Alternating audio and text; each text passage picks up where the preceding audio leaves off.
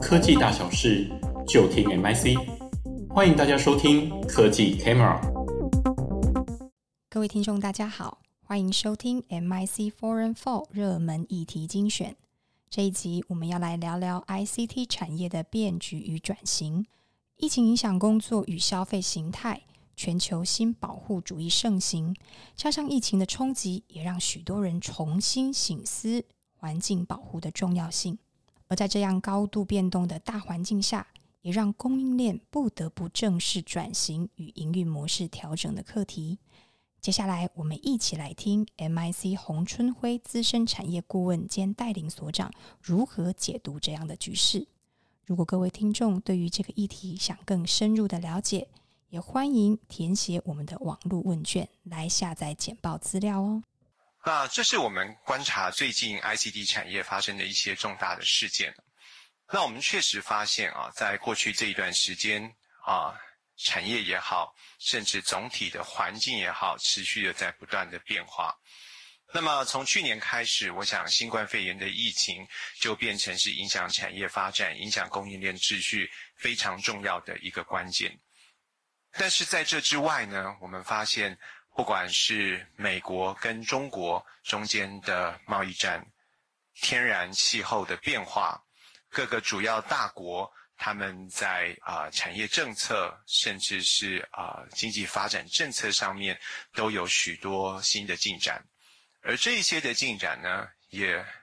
或多或少，甚至相当重大的影响了我们 ICT 产业的发展。举个例子来说，好，我们看到中国大大陆的两会通过了“十四五”规划跟“二零三五”的远景目标纲要。那这里面我们看见，它就开始鼓励科技创新，推动绿色生态的发展。不但中国如此。我们看见美国其实啊、也提出相关对于这个环保、对于环境保护相关的这些政策，那么也都会影响未来整个供应链的变化。那么同时更不用讲，中国跟美国刚刚提到在贸易战上面，那他们也都有持续的进展。双方除了持续的谈判之外，我们看到包括美国跟日本的峰会。那么，针对两国在安全网络、在先进资通讯技术方面的合作，那更不用讲美国推出的这个供应链百日的检视报告，那么提出了包括中国在内的竞争国，他们用不公平的这个产业补助政策等等，哈，造成的一些不公平的竞争环境，甚至是对美国供应链安全的一些威胁。那这一类的重要事件，我想我就不一一赘述。但我们确实看见，ICT 产业所处的一个总体环境，仍然是处在一个高度变动的情况底下。那因此，我们更多的想要在这段时间关注、了解，那未来 ICT 产业会呈现一个怎样的变局，会呈现一个怎样的新的局面。那当然，在这里面，我们也希望跟各位一起来探讨。那对我们的厂商来说，面对这样的变局，面对这样的新局，我们应该做什么？那我们怎么样在这当中找到新的契机？而且更重要的是，如何突破？那如何再创台湾 ICT 产业下一波的高峰？所以，这是在今天啊、这一个简报当中，希望跟各位分享的。其实在，啊我们整场 MIC Forum Four，我们在这段时间都在这样的一个基础的架构下，希望来跟各位做进一步的探讨，了解我们 ICT 产业下一波发展的机会。所以，首先我们看到现在的局势啊，刚刚提到 COVID-19 啊，那新冠肺炎的疫情。嗯我们真的只能说，这个不知它啊、什么时候会啊、真正的结束。但我们看见，虽然已经有了疫苗，虽然有了许多对应的措施，但我们看见的是各国的疫情仍然是一波又一波。那不管在美国啊、欧洲啊，或是在日本哈、啊、等等，在亚洲地区的国家，仍然面对疫情的威胁。那在这疫情的威胁底下，我们看到这个疫情持续的影响着我们的产业。嗯，最严重的应该是在去年刚开始的时候，我们发现整个供应链的秩序受到了影响，许多的、呃，城市因为这个关闭、封锁、lockdown 等等这些的措施的影响之下呢，整个供应链的秩序受到很明显的冲击。但是在这供应链秩序受冲击之外呢，我们却也发现，因为疫情的关系，导致人的生活习惯、人的啊、产业的运作模式、社会的运作模式都开始出现改变，而这些改变却相对的也带来了另一些产业发展的机会。那也因此，我们呃搜集到这个 Fortune 的资料里面，就发现，如果光以二零二零年来看，我们发现整个科技的产业。这些运用啊、科技来去辅助人在疫情之下生活的相关的这些企业呢，它的状况反而是逆势的成长的。以全球啊、Fortune Top Five Hundred 的这个营收来看是下滑的，但是呢，这里面各位却很明显的发现，这里面跟电子商务有关的、跟科技有关的这一些厂商呢，它的 revenue、它的营收是呈现成长的一个状态。那么，如果进一步看到企业的获利，那我们从这张图也很明显的看到，二零二零年相较于二零一九年，整个企业、呃，全球啊、前五百大企业这个总体来看，它的这个获利是下滑的，而且下滑幅度相当的大，接近两成。但是在这一波的下滑里面，我们却发现电子商务、商务相关、retailing 相关的这个行业啊，甚至电信行业。还有科技行业，他们在过去二零二零年却是进一步的逆势成长，所以这进一步解释了我们刚刚所提到的现象：COVID-19 这样的疫情导致啊整体经济、整体产业面临啊相当程度的压力。啊，而且因为封城，因为严谨的管理措施，导致许多的行业是呈现衰退的状况。但是呢，这里面相对的是科技产业，因为他们的产品变成是大家在疫情当中支持社会运作相当重要的一个环节，以至于我们看到整个科技产业是逆势成长的。虽然我们现在看到的是二零二零年的数字，但如果我们进一步来看，啊，我们在后面其他的 section。我们许多的讲者呢，也看到了，不管是资讯产业、通讯产业，其实在这一两年之内，整体产业的状况都是维持成长的一个现象。所以这进一步的说明了，我们看见的是疫情对科技产业其实是呈现逆势啊带动的一个效果。那除此之外，也因为疫情的关系，也因为刚刚提到的美中贸易战的关系，我们看到的是。啊、许多的国家，特别是先进的国家，对于供应链的安全变得更为的重视。供应链的安全可以从两个角度来解释，其中一项是当我们看见因为疫情啊，可能有许多的国家受到疫情影响，而导致它的产业的活动也受到影响的时候，供应链的运作就没有办法正常化。那也就是说，在去过去全球化的情况底下，嗯，许多的呃供应链的环节分布在不同的国家，而这个时候供应链相对是变得脆弱的，因为只要有某一个地方因为疫情受到影响，比如说之前的印度，好，现在我们看到的越南，那么就有可能会出现某些零组件，还不一定是关键零组件的供货就受到了。这个冲击，所以许多的先进国家为了避免这样子的影响呢，开始希望在自己的国家之内，在自己周边的区域之内，就要有一个完整的供应链。这跟过去我们在谈贸易保护主义其实是不太一样的观念。过去的贸易保护主义是用很高的关税，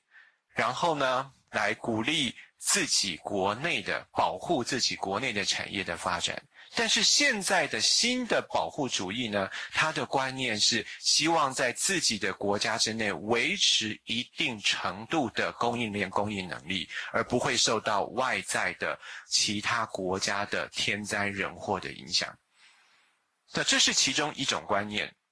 那另外一个观念，那更是因为美中贸易战而来。我想这我们已经讨论过很多次了。那么我想在我们其他的场次的讲者当中，也会提到这样子的一个概念。那也就是美国在担心大部分的生产制造产能都集中在中国的时候，这所有它的供应链面临了风险，甚至有资安的风险。所以美国在过去这一段时间也希望。让许多在集中在大陆的这一些生产制造的行业，可以分散它部分的产产能到其他的国家去，倒不一定是。要到美国，但当然，美国也希望争取许多的供应链能够到美国设厂。所以，我们从这边就看到，不管是美国也好，欧洲也好，日本也好，韩国也好，都有类似的强化本土供应链有关的政策，强化本土产业发展的政策。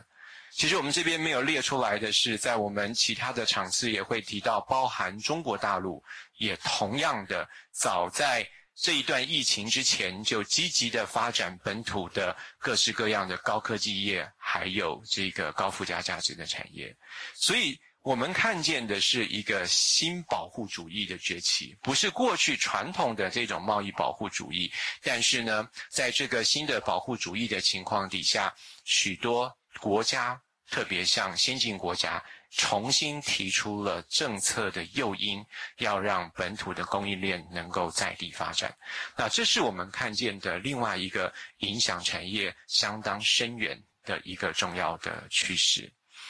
那除此之外，我想回到比较轻松一点的议题哈，除了这个国家政治哈、经济的这些影响之外，一个啊看起来轻松，但事实上大家很辛苦的议题哈，就是疫情对社会的影响。那么我们看见，在过去这一段时间啊，因为疫情，我想台湾本来啊，我们没有那么深刻的感受啊，说因为疫情而不能出门，因为疫情而不能要做很多的事情。但是在过去的这几个月里面，我们确实发现台湾的这个民众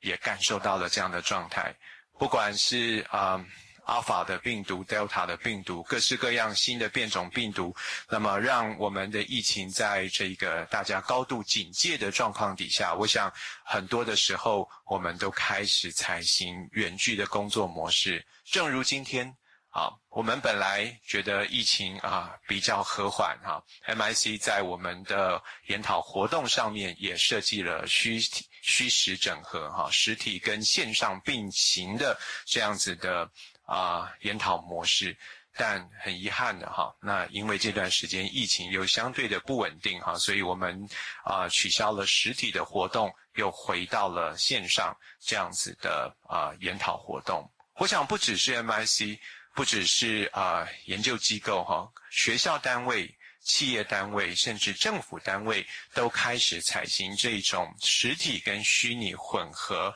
这样子的。新的生活形态、消费形态，那这样子的一个形态，其实对产业也有很多的影响哈。其实啊、我们想一个最简单的问题：当一家四口全都在家上班、在家上学，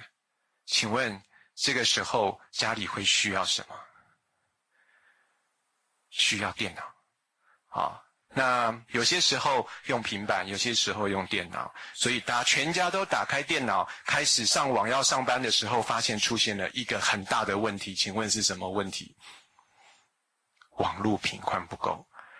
我在过去这段时间，我两个女儿都上学哈，那么呃，妈妈还是有一些实体呃工作的状况要出门上班，那我就跟两个女儿一起在家里，她们上学，我上班。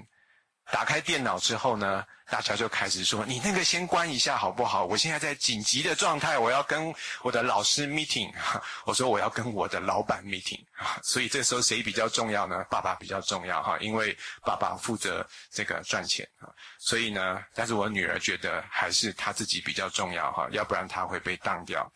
所以各位就发现说，在过去这一段时间，先不用讲其他的服务模式，光是这种远距的模式，它就带出了很多硬体的需求。当然，这也解释了为什么这段时间资讯硬体的产品、通讯的产品、网络的产品，它的啊、销售状况其实是提升的。那么我们看见的是，在未来呢，很多人在想说，那是不是在这个疫情过后，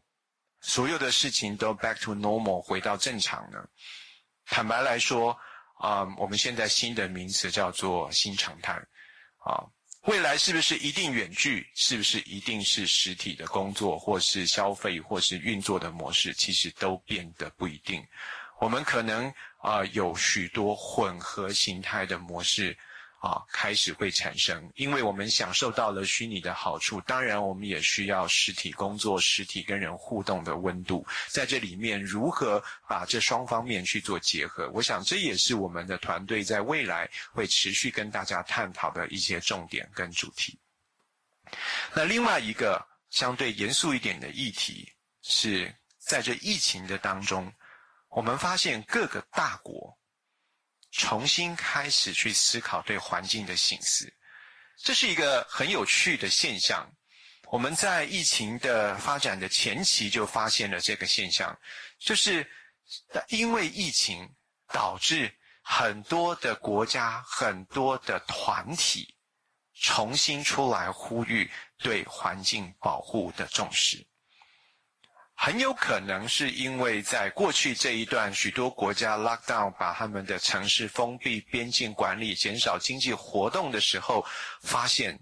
天空变蓝了，发现水变清了，发现山海都变得更漂亮了。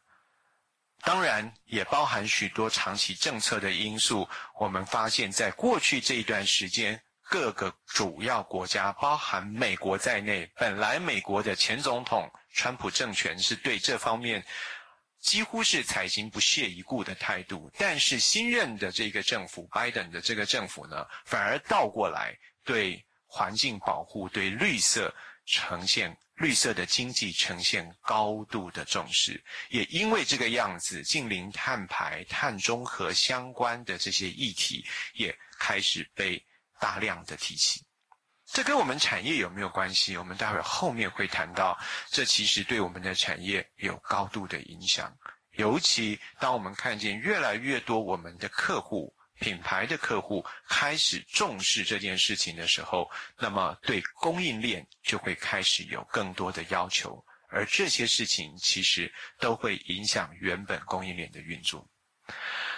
所以在这样的一个情况下，到底供应链会怎么转变？在这样的一个大环境的变动底下，我们出现了什么样的问题，以及我们需要突破什么事情？以下这一段时间，我想跟各位做进一步的说明。